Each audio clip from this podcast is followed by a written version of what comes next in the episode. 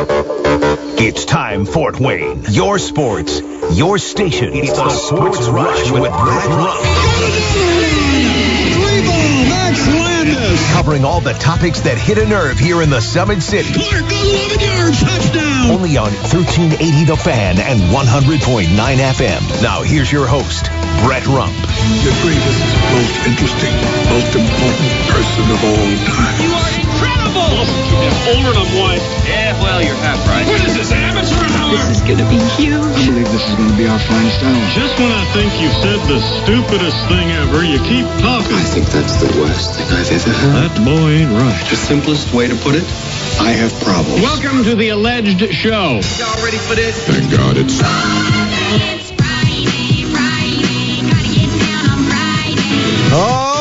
yeah. Time to put away the work week and head on into a sports weekend. It is a packed sports weekend. A lot of things happening in multiple sports. We've got high school basketball. We've got high school hockey. We've got college basketball. Mastodons tonight and Sunday. Purdue on Sunday. And you've got the Indiana Hoosiers also back in action. So it's a busy weekend, we're going to be covering it all. Welcome to the Sports Rush, your daily local sports fix. Four to six. Brett Rump with Adam Lundy, and you're connected on the Parkview Sports Medicine text line at 46862. 46862. And uh, coming up on the show, we'll talk to the great Greg Rakestraw coming up in about uh, 30 minutes from now. Of course, we'll get Rake's take on the Indianapolis Colts hiring Shane Steichen as the new head coach. And uh, why have we not heard word about Gus Bradley being officially the defensive coordinator? We've not heard other names, but why hasn't it been announced unless they're trying to wait until they can announce multiple coaching positions?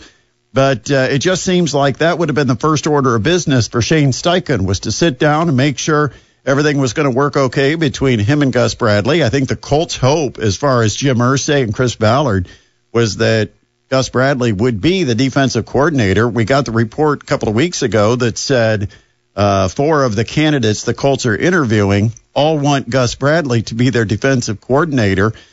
Is there any animosity with Gus Bradley and the Indianapolis Colts? Is there animosity between Gus Bradley and Shane Steichen? Does he not want to work with maybe other members of the staff that Shane Steichen wants to put into place? I, I don't know, but it does seem to me that by today we would have learned that Gus Bradley is going to be the defensive coordinator of the Indianapolis Colts, and we haven't heard that. But we'll talk to Greg Rakestraw. We'll get his take on everything, uh, everything sports. I mean, we can just throw questions at, at Rake, random questions, and he'll come up with answers. Also uh, on the way today, it is All Star Weekend in the NBA. What is the state of the Pacers? Where are they at as the All Star break is upon us? Seems like it, it, you know, it's supposed to be kind of the mid midterm, like halfway through, but it's actually, I think it's like over two thirds of the way through the season. There's not that much season left. It's it's like let's have the All Star break before we go into the stretch drive. And so we'll talk to Scott Agnes about the Pacers, the big comeback win against the Bulls the other night. Uh, a lot of Pacers in action this weekend, including Buddy Hield and Tyrese Halliburton in the three point shooting contest. And boy, the slam dunk contest has certainly lost its luster, hasn't it? Adam, you're a guy that probably grew up just drooling over the slam dunk contest. I mean, that was the big hit of the weekend for a while. And now nobody is in it. There's four no names. That's it. Now, I will not insult my New York Knick player, Jericho Sims. Okay. Who the hell is Jericho Sims? Big guy out of Texas. Okay. Anyway, I will he say. only is a household name to you because you're a Knicks fan that's stuck here in Indiana. That's the only reason. yeah. There, there is four guys that the average fan I mean, we're doesn't even, even know who they are. we're even pulling a guy out of the G League now for the dunk contest. Mac McClung. McClung is a G leaguer. Yeah, I mean, he's now on a two way contract, but yeah, they brought him in when he was They still in the G League. year. Yeah. So I guess, uh, yeah, it's losing a lot of its luster, mostly because players don't want to be in it and get injured. They don't want to take a risk of getting injured trying to do something outrageous. And uh, you know, I remember the the Julius Erving, Michael Jordan days of the slam dunk contest where it was a competition to show that you were among the best in the game, that you could do things other players couldn't do.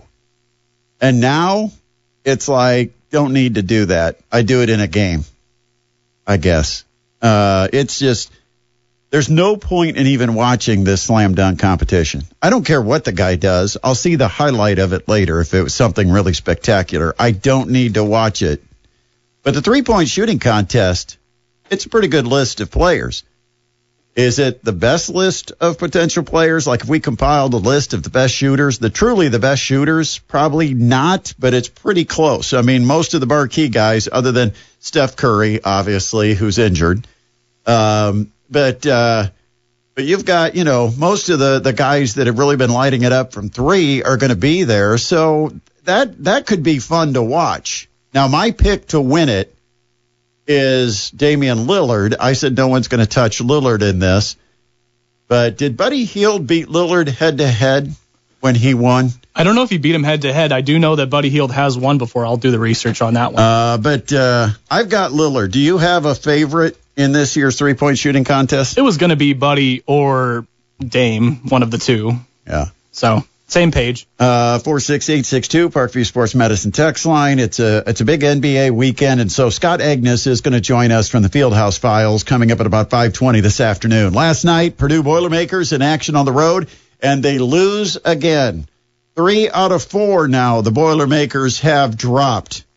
This time at Maryland. Of course, a lot of the social media reaction is all about the officials, and we'll get to that.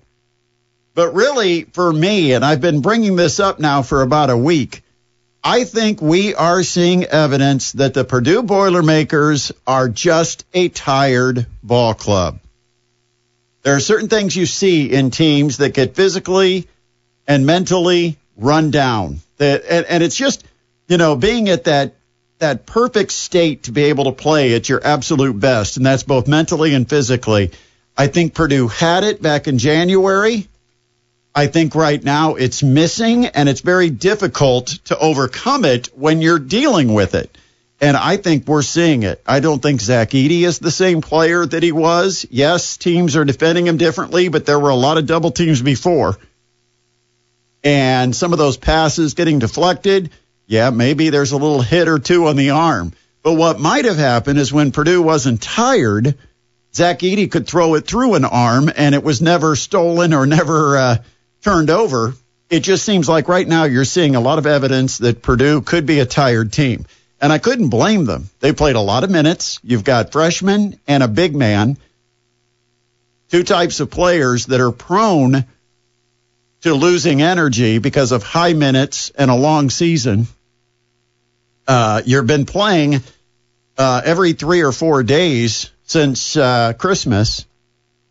And uh, I, I think, you know, Zach Edey, for instance, 18.7 points per game, 10 rebounds a game over his last three. Those are not Zach Edey numbers. He was putting up over 23 points a game and over 13 rebounds. Now, yes, it's been aggressive defense, but you know, to say that the officials are all of a sudden calling it differently, no. Matt Painter has been on this for a long time that people were fouling Zach Edey. But Zach Edey was still putting up 30 points against a lot of those teams that Matt Painter said were following him. So I think I think the big guy who's running the court at 32, 33, 34 minutes a game, I think it's wearing on him. The other factor you have to look at is it's not just minutes. It's not just, you know, freshmen and big men, because big men, I think, exert more energy during the course of a game. But it's also the uh, the number one ranking. I think that produces a little added adrenaline and energy because when they go into buildings, they're going to get not only the best of their opponent, but they're going to get the best of the fan base. That was crazy at Northwestern. That was crazy at Maryland. And of course, every time Purdue gets beat now, there's a court storming. And uh, the pressure of holding on to that number one ranking, having the target on your back, wasn't something I think Purdue was prepared for. I don't think they went into this season thinking, we're going to be the team that everybody is hunting. They they went into the season with the attitude that they were the hunter. And then all of a sudden they hunted everybody that they got on their schedule and they became number 1.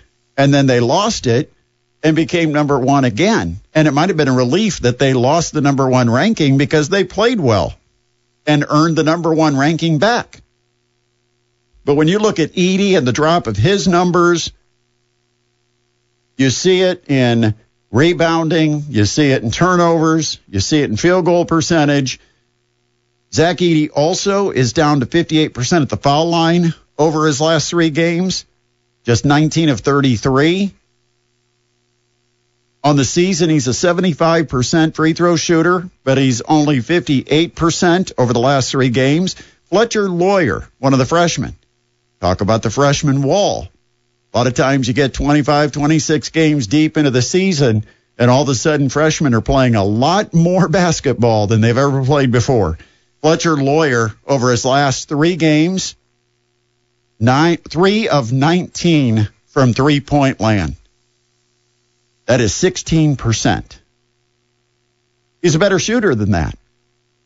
And you kind of expect that if a team is a little worn down, you see it at the three point line, you see it at the foul line.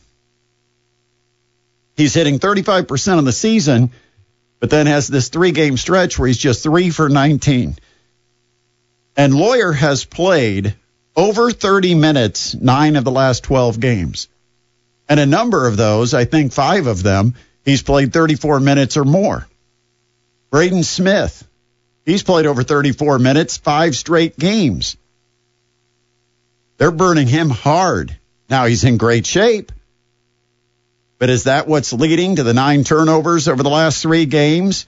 He had nine turnovers in the previous six games. He's had nine in the last three. Uh, also, he's made more than one three point shot in just one of his last eight games.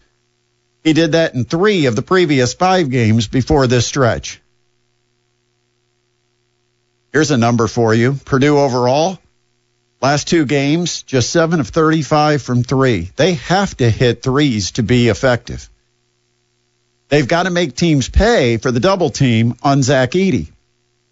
They're not. They're not hitting the perimeter shot. Just 20%, 7 of 35 over the last two games, and they're both losses to Northwestern and Maryland. Now, I know one of the things we're hearing, it's the officials. The darn Big Ten officials are just crap. That's what we're hearing, right? It's all over social media. Everybody's blaming officials. But here's the uh, kind of the misnomer is a lot of the people blaming officials are saying the Big Ten officials are crap. What you have to realize, it used to be that every conference had their own officials. And I said this earlier this week that every conference had a cluster of 15, 16, maybe as many as 20 officials that primarily worked in that conference. They were regional guys, didn't have to travel far. Well, that has changed. We have new schedulers in place. Now, Terry Wymer, longtime official, Final Four official. He's worked championship games. He's retired from officiating. He's become a scheduler. He's coordinating all of the Big Ten scheduling of officials. And I think what they've brought to the table with new schedulers is a new philosophy. Let's not have the same guys just continue to work the same teams in the same conference. And so you can't call it Big Ten refs anymore. It's not. It's college basketball refs. Last night, for instance, in the Purdue Maryland game, which a lot of people were unhappy with the way the game was officiated. According to KenPom and the officials' rankings, that game had three of the top seven officials in college basketball, including Roger Ayers. Now, everybody knows that Roger Ayers is not only one of the highest scoring and ranking officials, he also works a pretty aggressive schedule. Roger Ayers will probably end the season doing more games than any other college referee. It's been that way for a number of years. And to do that, he has to go great distances between games.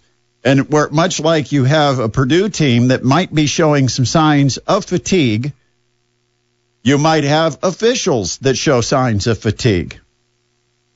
I don't know if this schedule is working or hurting because you're now flying officials from West Coast to the Midwest, sometimes three fourths of the way across the country to get from a game one day to the next. In fact, just looking at Roger Ayers' schedule, get this. Okay, so Thursday night, he did the Purdue Maryland game in College Park, Maryland. On Wednesday, he was in Milwaukee doing the Marquette Xavier game. The night before that, he was in Providence, Rhode Island, doing Creighton at Providence. And on Monday, the night before that, he was in Charleston, South Carolina. Oh, and on Sunday, he did the Purdue Northwestern game as well. So you had Roger Ayers going from, and this goes back to the game with Purdue Northwestern last Sunday, going from Evanston to Charleston, South Carolina, to Providence, to Milwaukee, to College Park, Maryland. It's not just working games every day that wears down the officials, but it's the fact they've got to get on flights early in the morning. I was talking to one of the the uh, Big Ten officials had a chance to talk to him when I was in Cancun because we arrived at the same time and we were waiting for their shuttle to take us to the airport or take us to the hotel for the Cancun Challenge. And I was actually kidding about this type of schedule. And I said, sometimes I don't know how you guys get from one site to the next. For instance, earlier this year, John Higgins worked a game at Stanford on a Saturday night. And on Sunday afternoon, he's working a Purdue game. It's not an easy place to get from Stanford to Purdue, especially when if you fly commercial, the closest you can get in an airport is to fly into Indy and then still have uh, what is that 50 55 minutes an hour to go uh, to go to West Lafayette. So that's a heck of a travel. That's red eye stuff. That means I don't get any sleep and I'm expected to be sharp and at my best to referee a game the next day. But uh, these official schedules, some of them are just crazy, and it's the way they're being scheduled right now. And these officials are not just, quote, Big Ten refs. Paul Szelc, who was one of the three officials last night, he's number seven on the uh, rankings. He primarily does Big Ten games, but he's shown up doing Pac 12 games. He's done a couple of uh, Southeast Conference games. And so uh, it's not that he just does Big Ten anymore. Most of the guys that used to do Big Ten, what they did was they'd do a Big Ten game, like let's say on a Wednesday. On a Thursday, they might show up doing a Horizon League game.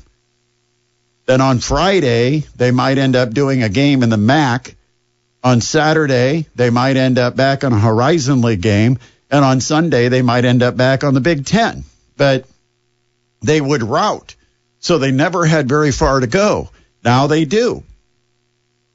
But, uh, you know, we've had two days in a row where officiating has been one of the big subjects involving Indiana and Purdue.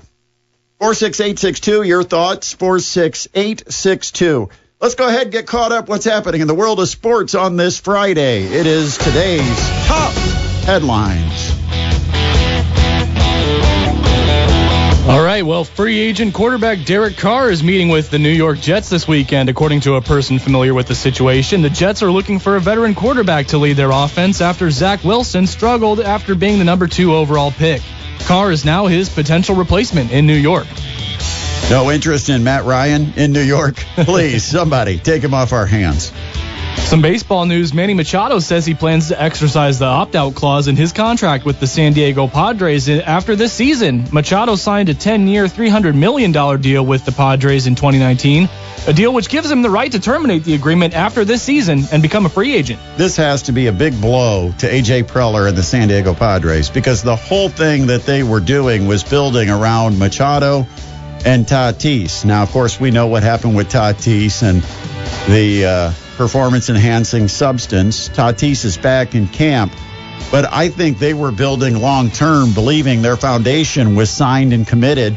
Tatis on that 14 year deal, and you've got Machado for 10, and all of a sudden Machado, and he's not making any commitment. In fact, when they interviewed him today and asked questions about it, one thing he never said was, I love it here, and I hope it works out that I can stay. No, what he did say is there's a lot of money out there. Yeah, basically, yeah. He, what he said was ching ching, ching ching, ching ching.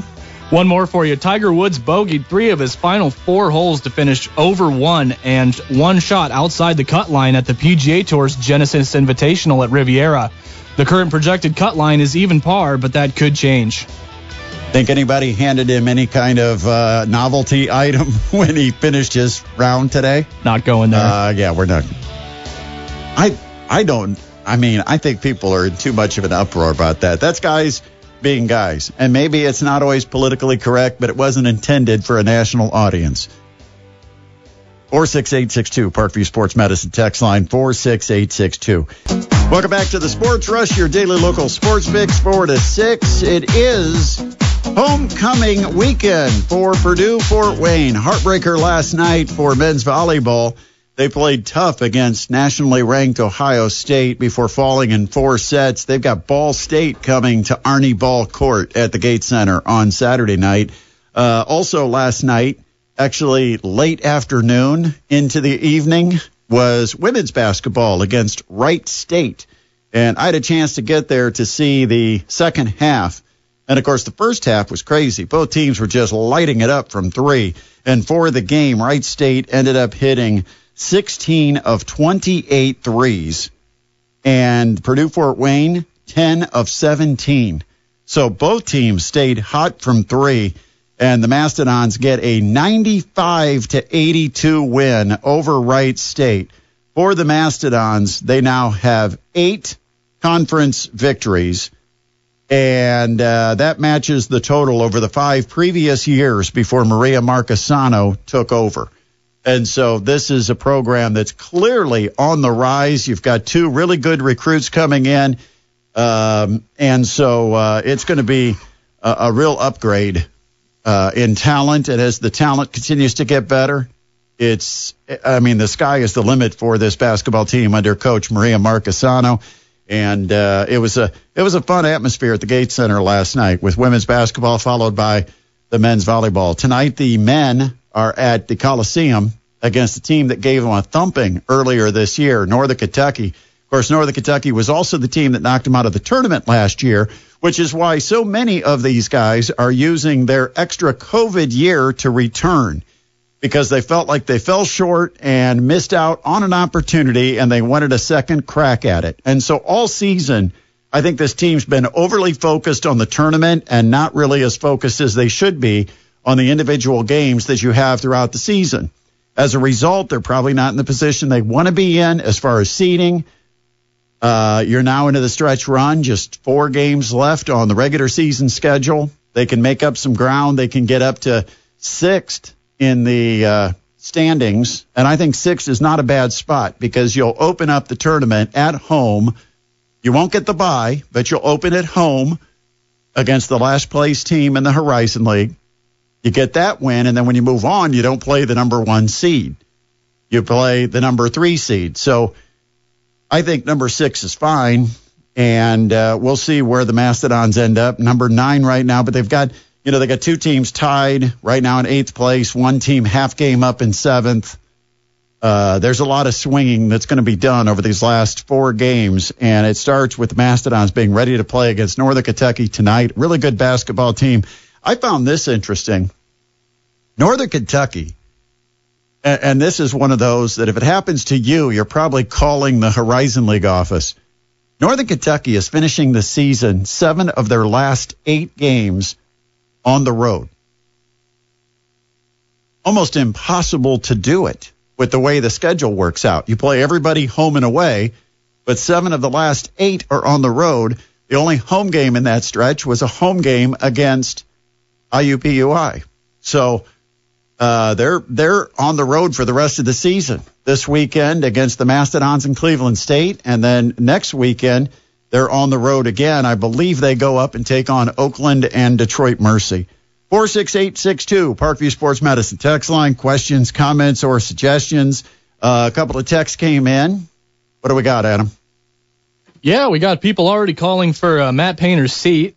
They said uh, Matt Painter just isn't a good coach. Purdue has been exposed. They What- go they go to the number one team in the country. They get knocked off the number one spot, and it's fire the coach. You're not number one in the country. That's not good enough for us. We have expectations here at Purdue. We expect to be the number one team in the country.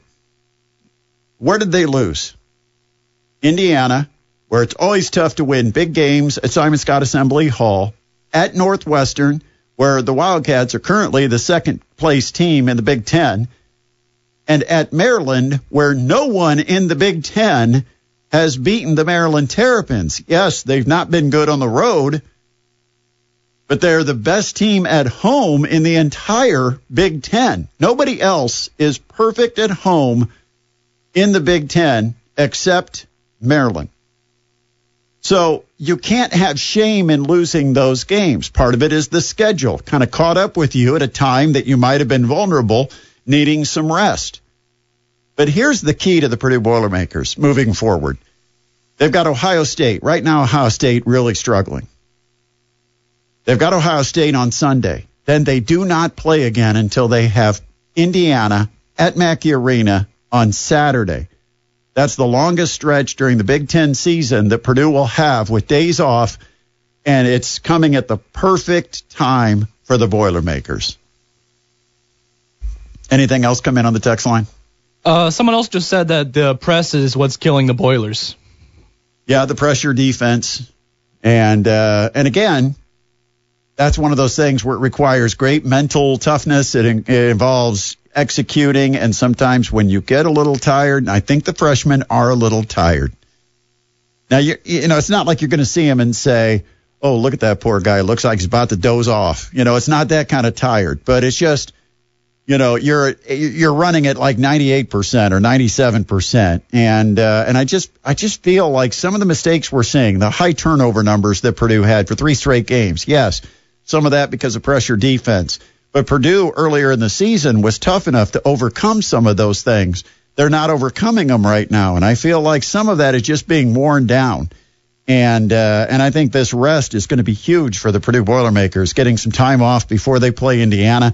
And it's an advantage too to the Boilermakers that Indiana has to play a midweek game at Michigan State prior to going to Mackey Arena to take on the Boilermakers. Four six eight six two Parkview Sports Medicine text line. We'll take a break. We've got Greg Rakestraw joining us on the other side. This is the Sports Rush on 1380 The Fan and 100.9 FM. Mastodon women will finish up their home slate, part of homecoming weekend tomorrow afternoon out at the Gates Center. 95 points scored by the Lady Mastodons last night. Really impressive win over Wright State. Now it's a very tough challenge against Northern Kentucky, who, by the way, had one just slip away against 24 and 3 Cleveland State last night. Northern Kentucky had a lead by one, final seconds, and uh, Cleveland State ended up getting to the bucket, getting a couple of free throws, and a 93% free throw shooter buried both of them to give Cleveland State the one point win. A lot of excitement in the Horizon League. Check it out tonight. Mastodons take on Northern Kentucky at the Coliseum, 7 o'clock tip. Now we got to get to our guest line. And it is our buddy Greg Rakestraw from ISC Sports Network, from the Colts Radio Network. Uh, he is joining us right now on our guest line. Greg, how are you this afternoon? I'm good, my friend. Yourself? Uh, doing really well. Uh, ready for a game tonight. Uh, I, I didn't check IUPUI's schedule. They got any uh, home games this week? We are on the road, and then we are at home for the last two. So we play Detroit Mercy on Sunday, and because of the weirdness of 11 in the league, and because we're the one without a travel partner with UIC leaving, we have some odd scheduling quirks, like going to Oakland on Wednesday and then playing Detroit Mercy on Sunday. so hopefully that hopefully that gets rectified next year. Then we are home for the conventional Thursday, Saturday.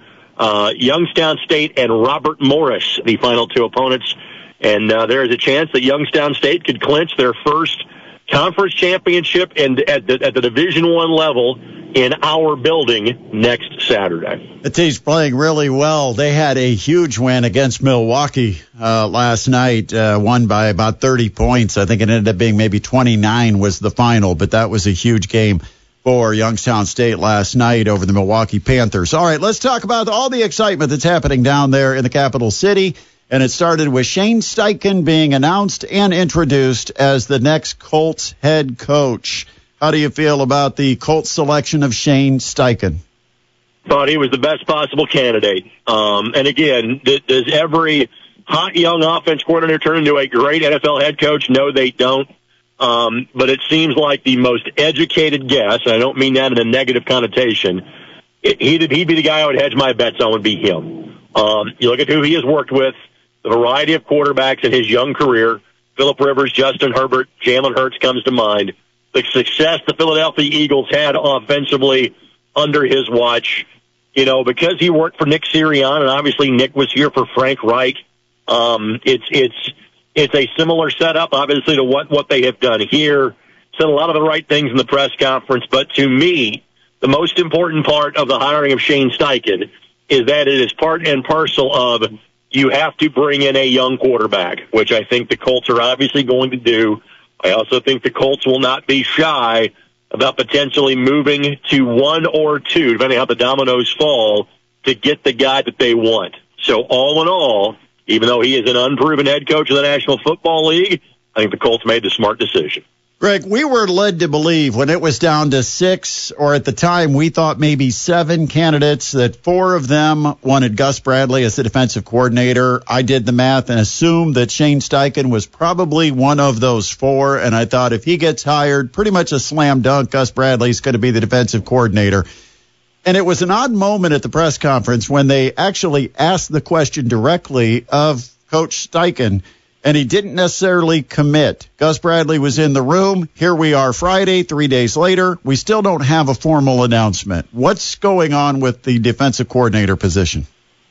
That's a good question, uh, and I'm not sure I've, I've got a, a great answer for you at this point. Again, I think it is likely going to be Gus, but I also think that you need to give Steichen the time to be able to put together the staff that he wants.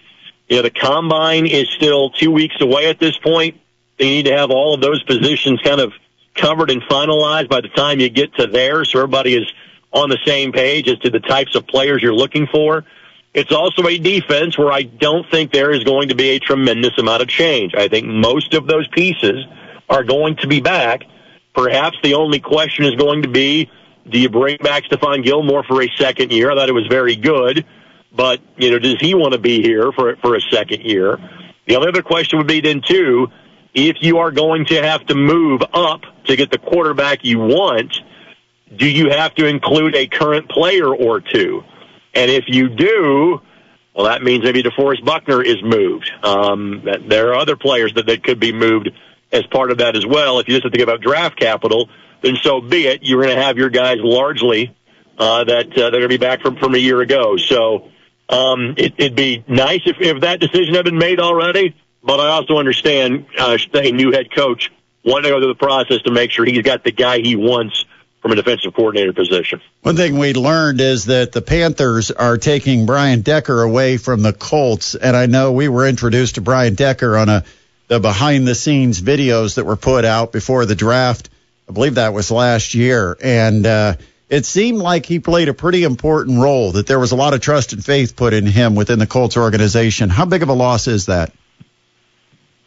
I'm not trying to minimize the job that he did, but uh, my, my level of concern when people move on, A, players, B, head coach, C, coordinators, D, position coaches, and then you get to front office personnel slash scouts. Mm-hmm. I really do believe, and this is a cliche for a reason, not about the X's and O's, it's the Jimmys and the Joes the, the, the, the guy that writes the X's and O's can make a difference to a point, but it is really about the players.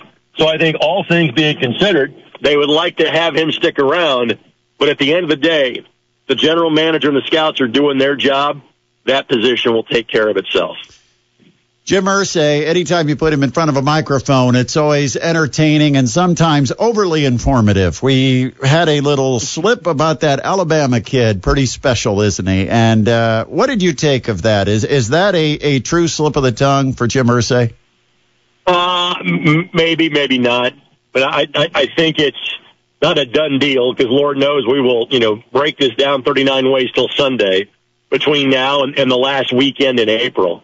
But I, I think right now it's it's pretty agreed upon conclusion that Bryce Young's gonna be the number one pick in the draft, or is the best quarterback in the draft. Now there seemingly are three guys that are thought to be upper first round picks, and maybe the kid from Florida and Richardson is joining that list. But it seems pretty clear cut. Young one, Stroud two, Levis three. You know, the, the, again the kid from Florida coming in at number four. Um, I, I, I do think the Colts, if they want Young, they've got to get to one because they're not going to trade with two, that being Houston. I honestly could see a scenario where Chicago does a deal either with Houston or Indianapolis. And if for some reason Chicago does a deal with Houston, Houston feels they have to get to one to get their guy, Chicago gets to two. I could see Chicago turning right around and doing a deal with Indy for the Colts to get to the number two position. I really see, I think that's a, a plausible scenario there. So, you know, multiple quarterbacks of interest probably for the Colts. If they want to get to Young, they had better figure out the way to get to the number one spot and bypass Houston because I think there's any way he's getting past the one or two spot and the Colts you know, need to act quickly because if not, Houston might take their spot at the number one position.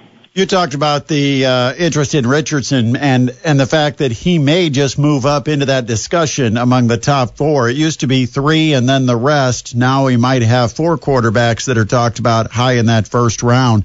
And of course, the NFL is a great copycat league. We just saw the success Jalen Hurts has, and I wonder is that what has moved Richardson? What what do you see in Richardson that's making him move up the draft boards? Uh, his athleticism is off the charts. I mean, he he is 640 or 640, 6'4", 235, and tremendous athlete. The downside is is that the number of games he has played is awfully reminiscent of Mitchell Trubisky, and that should send shivers down your spine in terms of a potential, you know, Colts pick at the, at the quarterback position. Where obviously Young and Stroud, and then to a lesser degree Levis, are all you know somewhat more you know, kind of final, you know, finalized products going in, in the National Football League. But as there is much more of an emphasis placed on athleticism, and frankly, the schemes in the National Football League take on more of a college-like feel. There is a thought that a kid that played fewer games at Florida than the other three guys we're talking about could make more of an immediate impact. So it's his athleticism one and the trend, and not, it's not trying to be a backhanded compliment, but seemingly playing a simplified or more option and not old school option, but RPO option Mm-hmm. type of football probably is what is, is, is forwarding the Richardson kid further up the draft charts. With the Colts moving forward, it's hard to separate what are reports and what are rumors because they both spread regardless of their their facts, the facts that are are they're based on. And you've got this Michael Pittman story and about him maybe being uh, trade bait. Would the Colts part with Michael Pittman? Shane Steichen called him out by name as being kind of one of the the players he's most impressed with with this roster. And I, I find it interesting too how they asked other coaches their take on the Colts roster. But there's no way Michael Pittman's not a Colt next year, is there? There is a possibility, and again, it is. I think it all comes down to. I think it all comes down to what if the Colts feel they have to move up to get their guy at quarterback. What do the Bears want? In other words, are they just wanting draft capital, or do they want current pieces? And if you're the Colts, you look at anybody that is on the last year of their deal as a guy you would think about. So Pittman's deal expires. Jonathan Taylor's deal expires because they're both second year, they're both second round guys, so they're four year contracts. DeForest Buckner, his deal expires. He was traded for in 2020. Basically, he was the first round pick. So let's put that in perspective in the 2020 draft, the COVID draft. The Colts got DeForest Buckner, Jonathan Taylor, and Michael Pittman Jr. in the top 44 picks. Not bad. uh, you know, by, by, by Chris Ballard and company. Um, again, if they want draft capital, then so be it, and he's got much more of a chance of being here. I could see a scenario where if the Colts can't come to a long-term deal with Pittman, if he stays this year, they could potentially franchise tag him, but they also may want to use that franchise tag on Jonathan Taylor if they can't come to a long-term agreement. So, you know, there's not a lot of big names in this Colts for agency class. Bobby Okereke, EJ Speed come to mind. But there's a whole lot of names from a free agent standpoint going into 2024, which is why, again, there might be some player movement af- afoot, knowing you probably can't afford all of Pittman, Taylor, Buckner going forward. With the uh, Jaguars on the road turning uh, our attention to the girls semi-state, I see that Southport does have a strong Indy area flavor. Where are you going to find yourself tomorrow? Not at a semi-state, and here's the reason why. I'm part of the Wrestling State Finals coverage tomorrow night Ah. on Bally Sports Indiana and the Champions Network. I'm going to pick up the Marian University men's basketball game that we do on ISC tomorrow afternoon at 3. But we are producing the Southport site. We are also producing the Frankfort site. And again, the Southport site was a last minute change. Greencastle was slated to host. However, um, their girls team made it uh, to the to, to the 2A semi-state. And the IHSA has said, hey, you know, you, you can host a regional on your home floor. You're not going to be able to host a semi-state on your home floor. Huh. So Greencastle was given the option of hosting, but but sending their team elsewhere. They said, hey, we can't do both. And so Greencastle gave back the host site, and Southport at the uh, last minute became the host for again what was a very Indy-centric for a Southern semi-state. Sounds like a uh, great weekend. It's an exciting weekend with so many uh, sports the wrestling, the basketball. We've got our uh, local championship high school hockey coming up tomorrow. Uh, should be a fun weekend, and the boys' schedule, of course, winding down. Greg always appreciates jumping on. Have a terrific weekend and enjoy those wrestling finals. Got it, buddy. We'll talk soon. Yep, that's Greg Rakestraw joining us here on the guest line. 46862 is Parkview Sports Medicine text line. If you do have anything that you'd like to add to the show, go ahead and text it to us at 46862. I was trying to follow. Did Greg actually say DeForest Buckner was a Colts draft pick? I thought he said something about because DeForest Buckner was picked up by trade uh, it was one of the rare times where the Colts went out and spent money on a guy, got him from San Francisco, as he was originally a 49ers draft pick, but because of uh, a couple of other guys who outshined DeForest Buckner on that line, he became expendable. He was not a Colts draft pick. He was like a number, what was he, a number four or five pick by He the was- 49ers? Yeah, he was drafted seventh overall, 2016 by the 49ers. Yeah, because I thought he said something about guys coming up on the end of their deals, and I think DeForest Buckner is actually a guy that uh, that may be on the end of his deal, but that was a deal that the Colts made with DeForest Buckner when they traded for him back in what was it 2019 when they traded for DeForest Buckner. 2020, the Niners traded Buckner to the Colts in exchange for their first round pick in the 2020 draft. There you go. 46862 Parkview Sports Medicine text line. Hour number two comes up. Scott Agness will join us coming up at about 520 to talk NBA All-Star Weekend and, of course, the Pacers. Also, uh, Adam and I, we have to do our mock draft. We're gonna we're gonna have our own all star teams. I don't know if we can do this fantasy style, but we're somehow going to draft our teams for the NBA All Star Game. We've got that all coming up before six o'clock. Stick with us. It's the Sports Rush on 1380 The Fan and 100.9 FM.